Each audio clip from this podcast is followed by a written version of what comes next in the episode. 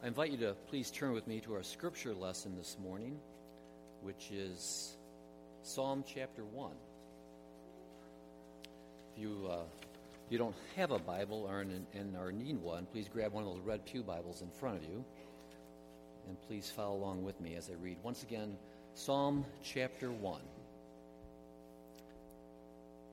Blessed is the one who does not walk in step with the wicked or stand in the way that sinners take, or sit in the company of mockers, but whose delight is in the law of the Lord, and who meditates on his law day and night.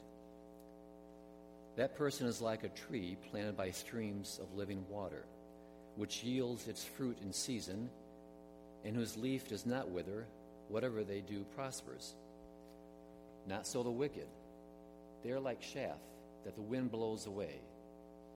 Therefore, the wicked will not stand in the judgment, nor sinners in the assembly of the righteous. For the Lord watches over the way of the righteous, but the way of the wicked leads to destruction. This is the word of the Lord.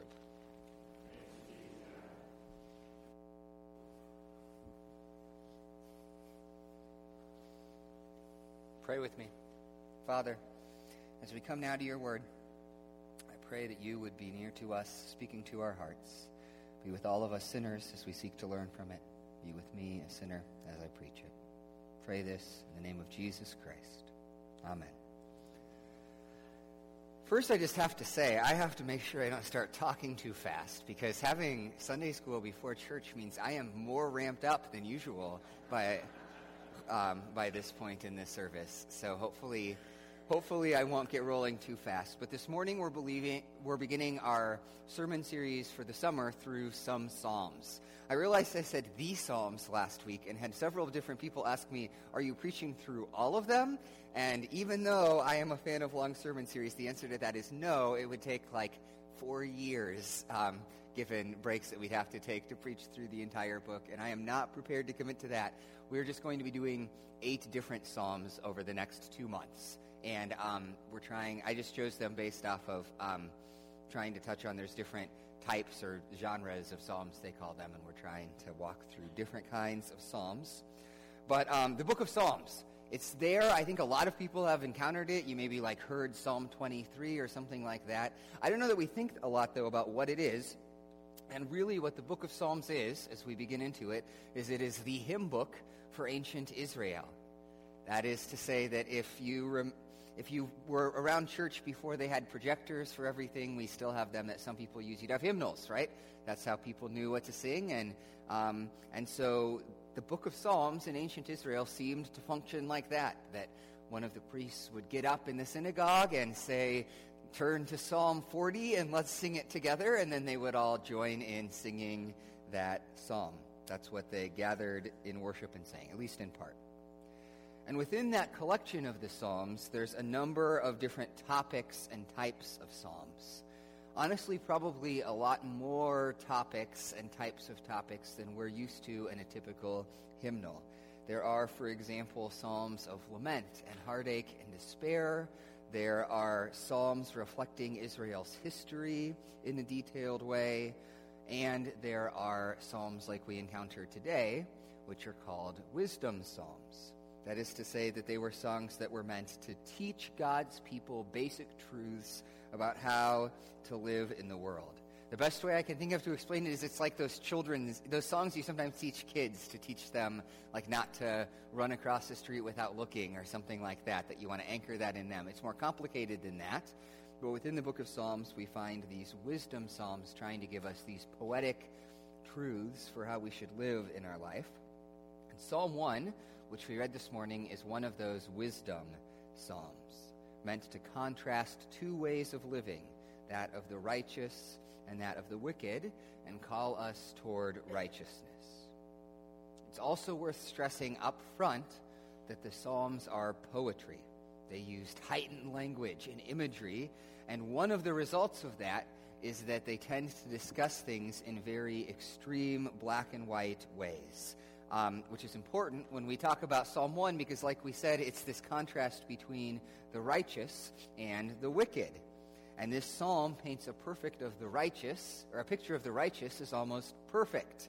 And it paints a picture of the wicked as despicable and depraved. And I think we can struggle when we encounter that in places like the Psalms because that doesn't fit with our experience of the world, right? We don't feel like people break down into those simple categories.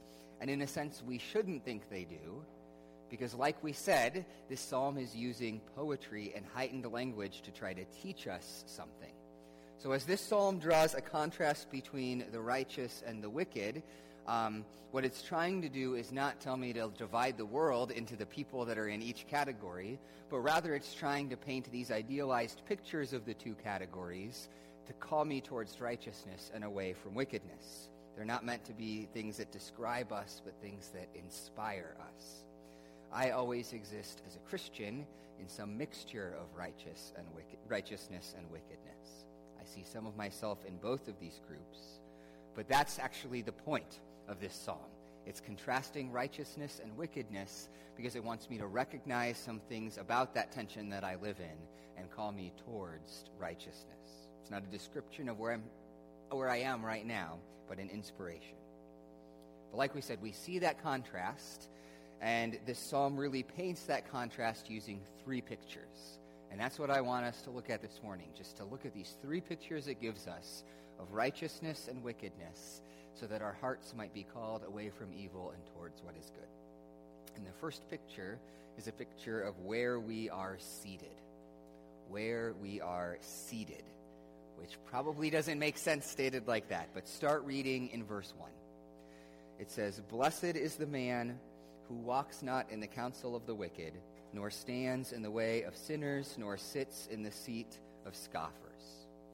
Now, right up front, before we talk about what that says, this is poetry, and another thing that that means is that it has a certain structure that's different than the way that people ordinarily talk. If you've read English poetry for most of history, and a great deal of it today, although not all of it, that structure in English poetry has two things. Do you know what they are? They are the couple of you that are English nerds are mouthing them, but meter and rhyme. Those are the two things in English poetry. Meter meaning how many syllables there are in each line, and technically where the accents fall, but and then rhyme meaning that some of the, the words rhyme. And not every poem follows that, but that's what we're used to, right? Roses are red, violets are blue, sugar is sweet, and so are you. Each of those lines has four syllables, and two and four rhyme. That is not how Hebrew poetry works. Hebrew poetry doesn't have either of those structures. But the structure it uses is called parallelism, right? This is your fancy word for today. It's called parallelism, which means that lines are arranged in these parallel sets of two or three or four. Sometimes they say the same thing in different ways. Sometimes they contrast with each other. Sometimes they build on each other. But I'm pointing this out now and going into that now because we'll actually talk about that a number of times through the Psalms because recognizing that structure actually helps us interpret the Psalms. And this verse is a good example of how to do that. The question we have to ask of a verse like this one is where is the movement? That's the question behind parallelism. Where is the movement? Because as you see what changes between the lines, it starts to give us a sense often of what it's trying to highlight. And in this verse, we see there's really four lines that are all kind of fitting together. The first one introduces the idea. This is the blessed person, it says. And then the next three lines give three examples of what the blessed person does. So look at those lines and ask that question Where is the movement? What's changing as you walk through them? There's really two things at the same time. One is it's physical movement. So in the first, you know, the first of those three, this person is walking. In the second one, this person is standing. And then in the third one, this person is seated which is this picture of slowing down and becoming more settled, right? We all have a sense that someone who's walking can be moved around more easily, whereas someone, once they've se- gotten seated down, is more rooted in place. And then the second piece of movement is the type of person in each one. The first one is this person that walks in the counsel of the wicked. Not that they're wicked yet, but they're listening to, this, to sinful counsel, um, letting the world tell them what's true and false. And then the second person is standing in the place of sinners. So now they've internalized that, that counsel and they're living out of it, right? They're making um, sinful choices that reflect that counsel. And finally, they are seated in the seat of scoffers. That word scoffer means like mocker or cynic.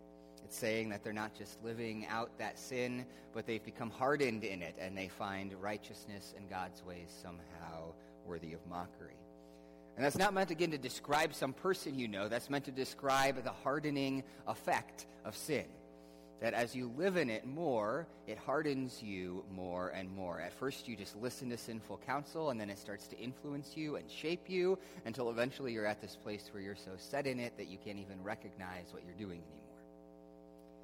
And then that's contrasted with, um, with the righteous person. The blessed person is not that, but then in verse 2, the blessed person delights in the law of the Lord, and on his law he meditates day and night. So he delights in God's law, which, by the way, does not mean God's list of rules. The law was the word that was given, I mean, initially to the, the Torah, the first five books of the Bible, and then over time to the whole of ancient Israel scriptures, right? The, the law was what they called like the Bible. So it's saying that they delight in God's word in the Bible and meditate on it day and night. Um, they take pleasure in it, and, and then they reflect on it constantly. So here's the picture, right? We have this one person who's shaped by the world, and they slowly come to be seated in this hardened place of cynicism. And then you have this other person who, instead of sitting in that seat of mockers, sits down in God's Word and studies and meditates on it, and they are therefore shaped by that, which is reflecting us, that invites us to reflect on the reality that um, we are constantly being shaped and formed.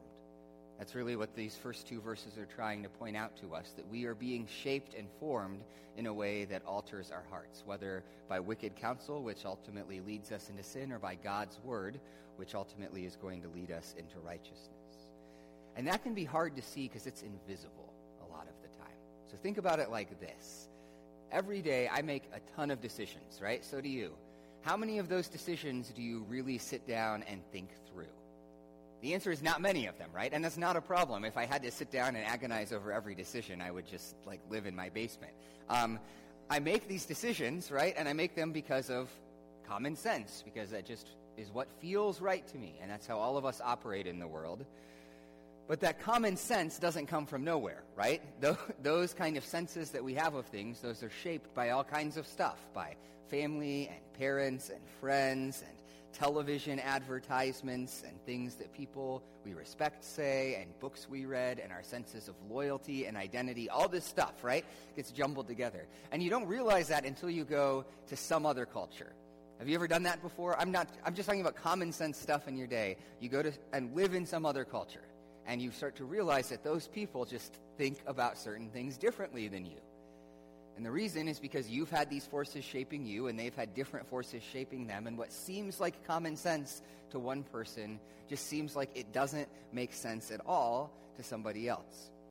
That's true of all those daily choices, but that's particularly true of our choices of sin and righteousness. Formation isn't just about those innocent things, but it's also about those deep heart issues that we are constantly being shaped by invisible forces in the world to think in a certain way. That that affects us and warps our view of the world, and Psalm 1 rec- invites us to recognize that. That if we walk in that, that counsel, right, that's its picture for that shaping force, we will ultimately be shaped by it. But that the antidote is instead of trying to just change our actions, to seek to be formed by another force, to delight in God's word and have that be the thing that shapes us instead. Which is to say that I think we often misunderstand the purpose of the, the religious things that we do, right? I mean, so as Christians, Christianity should affect all of our lives in different ways. But there are certain things that people just naturally think of as like the religious stuff. I don't like that term, which is why I'm putting it in quotes, right? But, you know, like praying and reading scripture and gathering in church for worship and things like that. And those things, um, those are important. But I think the problem is when we think of them a certain way, we think that they're the point, right? And they're not the point. The point is love for God and love for our neighbors and living these transformed, God honoring lives in all of the world. But what those things are is formation. Not the destination, but formation. Those are the things that shape our hearts, that alter, um, that alter how we think and feel about the world in that basic way that then starts to change how we live in it. So that's the first idea in this psalm, that, that picture of where we're seated as a picture of formation. And we're going to come back to that, but let's keep walking through it. If you look at verse 3, we get a second picture, which is where we are rooted. It gives a contrast of where we are rooted. This time it's looking at nature as its image.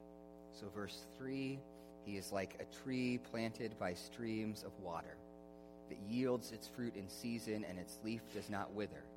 All he does, he prospers.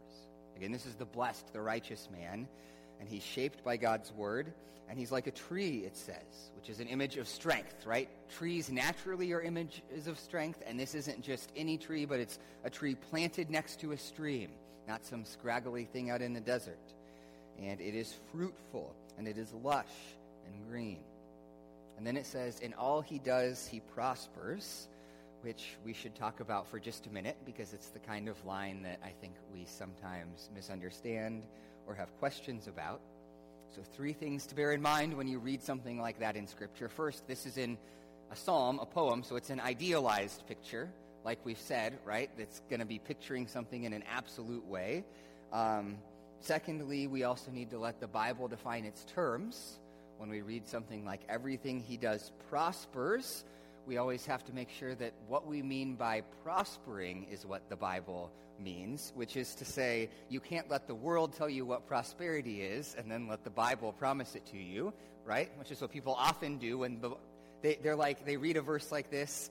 And I mean, when Scripture pictures prosperity, it's picturing contentment and a right relationship with God and with the people around us. And when the world pictures prosperity, it pictures like Bugattis and Louis Vuitton handbags, and those are not the same thing. And then the third thing to keep in mind is that when the Bible makes statements like this one, we need to always make sure we distinguish between principles and promises. We need to distinguish between principles and promises, which is to say that there are some things in Scripture that are promises and some, like this statement, which are principles. And here's another example of that. Um, scripture in the book of Proverbs says, you know, train up a child in the way they should go, and when they are old, they shall not depart from it, right? That's familiar to some of us that if you love and teach and appropriately discipline your child, that they're going to grow up well. And scripture says that. That's a principle, and that means that it's generally true, but it is not a promise, which means that that does not happen 100% of the time. If you have kids, you know they're their own people, right? And you can seek to do that, but they will ultimately have to make some decisions on their own, and there are times that they will not choose to follow in that way that you've called them to. There is no parenting strategy that 100% of the time makes your kids 100% what you want them to be. But the fact that it is not a promise does not mean that it's untrue, right? while it is true that there are exceptions in our experience of the world, it is also true that um, teaching and loving and appropriately disciplining your child is much more likely to result in their good and them walking in those ways than the opposite, right? We all recognize that there's a general goodness to doing that for our children, even though it's not something that's gonna, it's not like a machine where you just like put in the money and get out exactly what you order. So that's a principle, not a promise. And the same is true of something like this promise that everything he does prospers, right?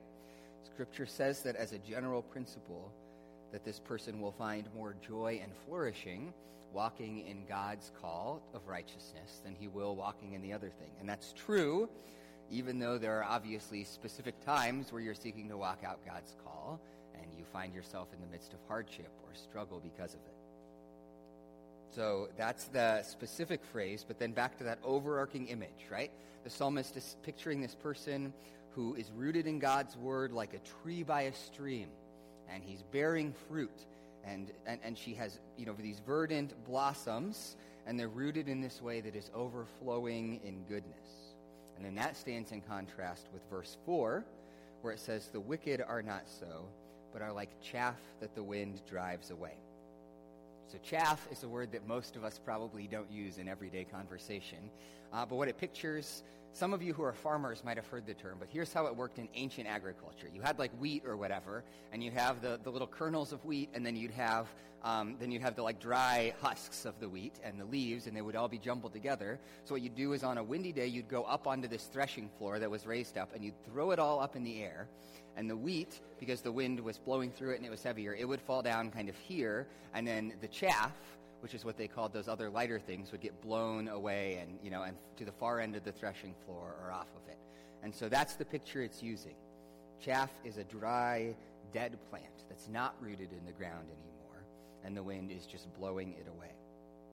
So, this picture, if the first picture says that formation matters in terms of our actions, this picture is trying to say that formation matters in terms of our foundation that it is saying that as we are shaped and formed by God's word or the world, that actually affects the, the safety of the foundation that we're rooted in. Um, in this world, sin always rests on some idol, like we've said before, something that we look to for support and salvation. And idolatry always works on this promise that if you pursue this thing, if you build your life on this thing, it's going to make you safe and feel complete. And that can be an obvious thing, like fame or money or something. And it can be a more subtle thing, like a spouse or a child, just thinking that if we had this perfect relationship, that everything would be safe and secure. It can be our own achievements or our righteousness or even our religious observance. Those are all idols, and that's all familiar ground if you've been with us here for a while. But there's really two problems with those idols. The first is that those idols can fail you in this life. They can fail you. Money, right, can run out. Relationships can fall apart. Uh, the, it can fail you in this life. But even more than that, because those idols can fail us, it means that we can never rest securely on them, even when they aren't failing us, because the possibility is there. So you can have lots of money, right? And and you can um, and you can have all this money, but you look at it and you recognize on some gut level that I'm not really secure, right? Something could happen. The economy could collapse. My my house could get hit by a meteor falling from the sky, and insurance won't cover it. Something can happen, right? And that will run out, and that means that you never feel secure. You always are seeking more. And that's the problem. That's the, what the psalm is trying to picture that if you try to be rooted in some idol, what you really are is rooted in nothing. And that means that ultimately the wind will come and blow you down, whether that thing fails you or not, because it's not actually something that you can be securely rooted in. But that's contrasted then in this psalm with what it means to be rooted in God. That God is the source of life and in control of the universe that he has shown us love in Jesus and has promised us life um, and has promised to be at work in our lives and does not change and is always there. And that by his nature, then, if we make that the foundation of our hope, we are resting in something that cannot fail. That when we look at something else, we have that insecurity in our hearts that I don't know if that thing will be there tomorrow. I don't know if that thing can last. But if you look at God and recognize the truth of who he is, you do have something secure enough to find that comfort and safety in. And that's why the psalmist says we're blessed when we walk with the Lord. Not because things will always be great, right? Don't hear what I'm not saying. That life and its circumstances can be hard and tough, absolutely, but that in God we have a foundation where no matter what those circumstances are, we can find security. So that's two pictures. And then one more, which is the picture of where we are headed psalmist turns to this third picture of where we are headed, which is to say, he starts picturing our ultimate destinies. So look at verse 5. Therefore, the wicked will not stand in the judgment, nor sinners in the congregation of the righteous. So, God's judgment, he starts talking about. And in Scripture, that always really pictures two things at once. That pictures, in part, God's historical judgment, which is to say that there are times that God moves in history to bring justice for our wrongs. You think about like that politician or shady businessman, right, whose crimes find them out. It can also mean something more subtle, like God simply letting us suffer the consequences of our sin. If you're cruel and petty to people your whole life, you might well discover, right, that a consequence of that is that they're not there for you when you need them. There's that historical judgment. And then it also includes this ultimate final judgment in Scripture that at the end of history, God will bring a reckoning evil.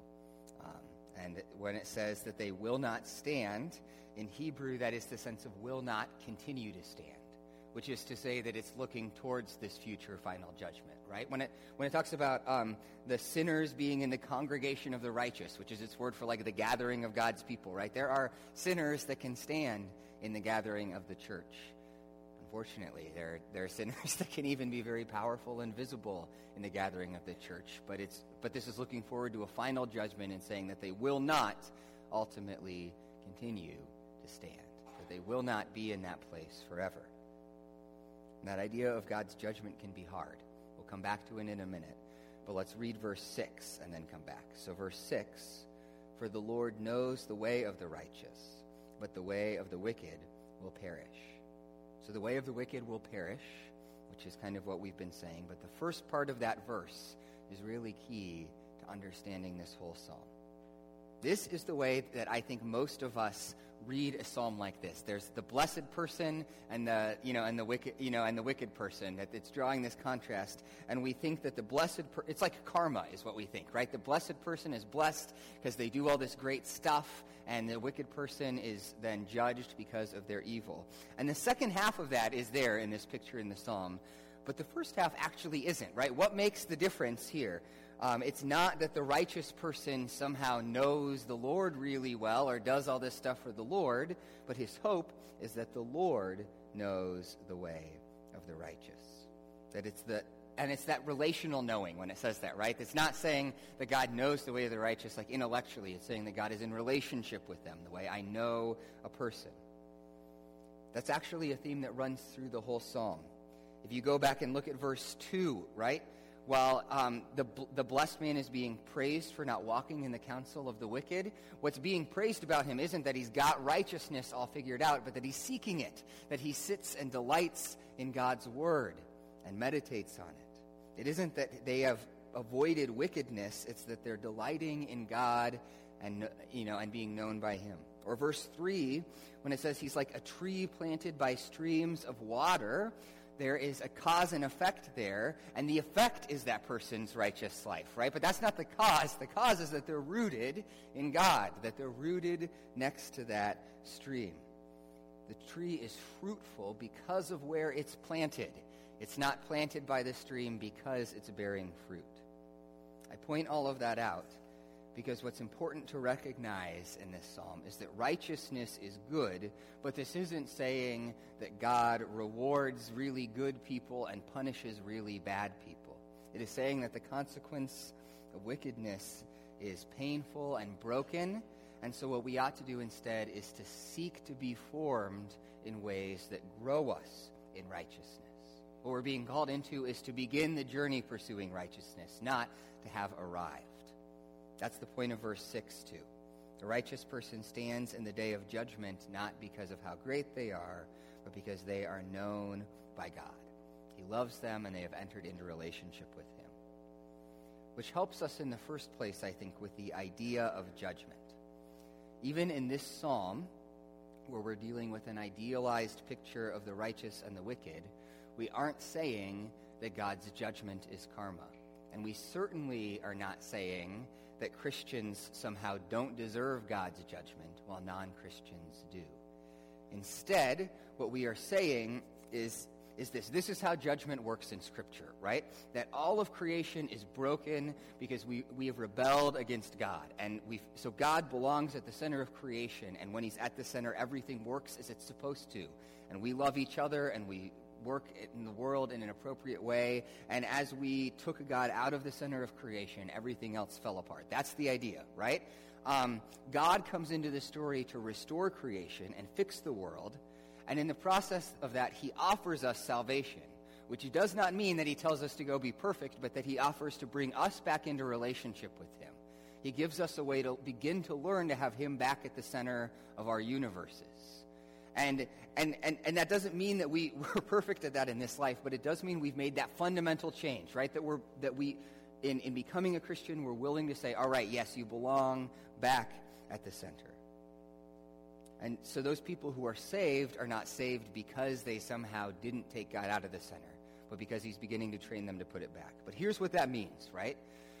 That means that if we don't enter into that restored relationship, if we reject that um, offer of salvation, and we re- then we're refusing to put God back at the center. And the problem with that is that, that we have this idea that God should just overlook that right? That he should just say, well, that's no big deal. Let's just, you know, we'll just all be buddies, you know, and, and not worry about that.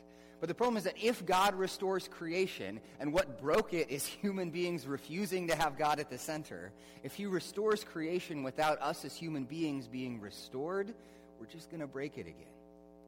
I mean, that's, that's the biblical picture of why judgment, in a sense, is necessary.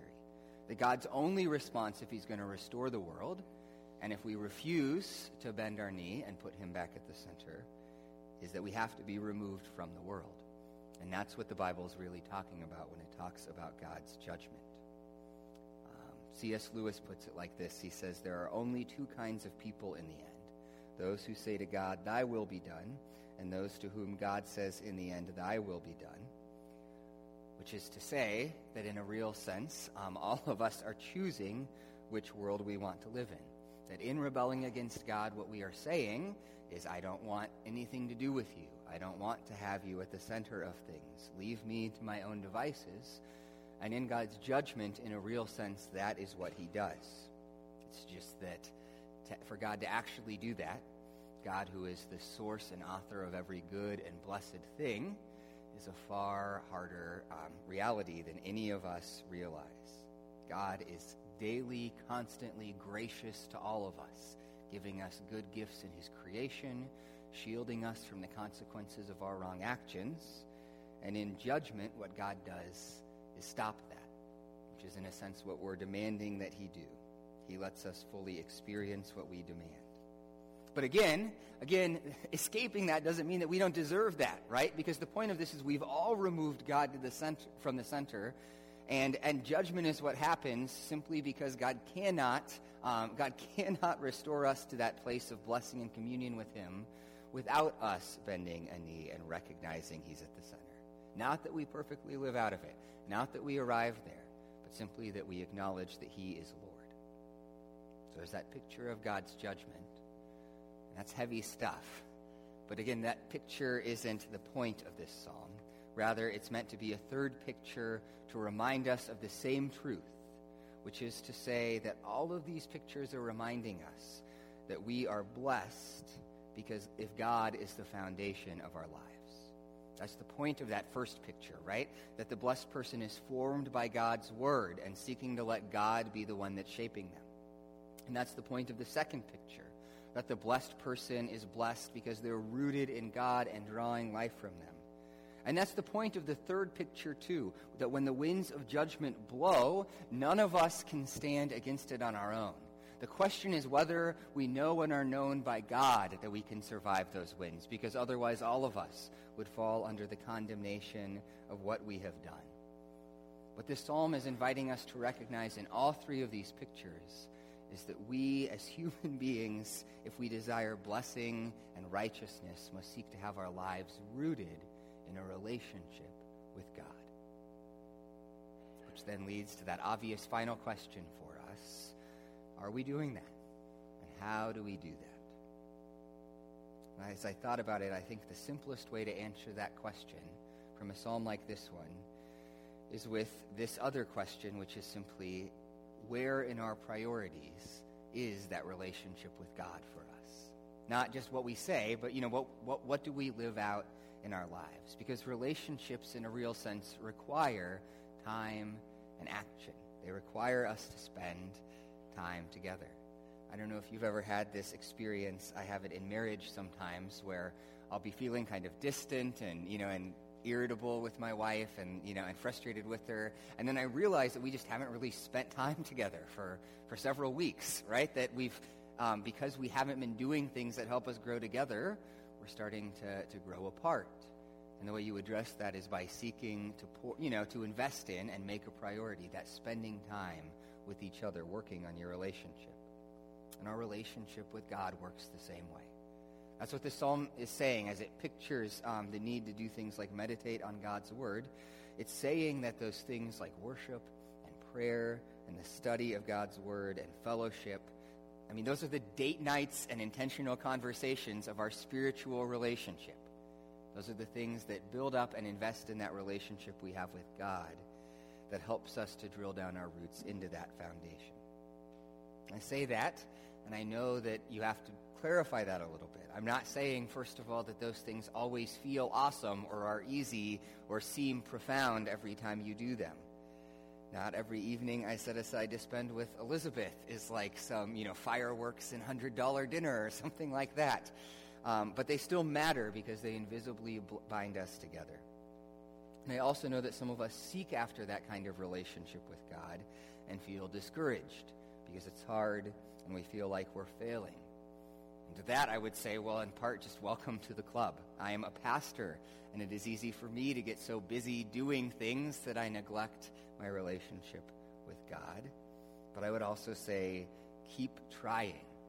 Remember what we said back at the beginning that what this psalm is presenting is two idealized pictures of the righteous and the wicked.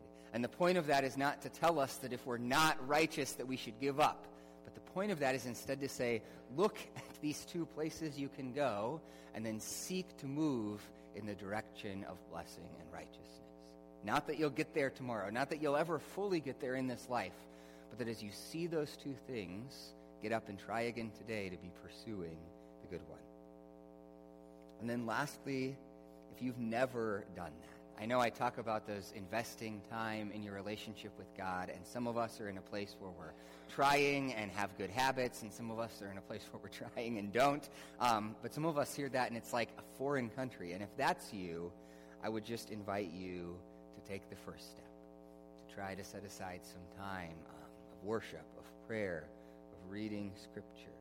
And let me encourage you in that that while that's not going to be magic and that's not going to suddenly be like fireworks exploding in the sky, that that is good because God is there. And as much as you seek to cultivate that deeper life with Him, you will begin to experience that support and blessing that comes from having Him as your foundation. Because that's the truth, after all the caveats and all the recognizing of poetic language and stuff like that, that that blessed person is truly God does provide a foundation in which we can rest, even though the world rages around us. He is a support and a rock that does not move. And the more that we seek to know him and be known by him, the more freedom and security we begin to feel as we experience that relationship. Would you pray with me? God and Father, I give you thanks that you are there and that you have known us. And I pray that we might therefore know you and follow after you. I pray that you would guide our hearts and encourage us to press ever onward towards experiencing the blessing of relationship with you. Pray all these things in the name of Jesus Christ.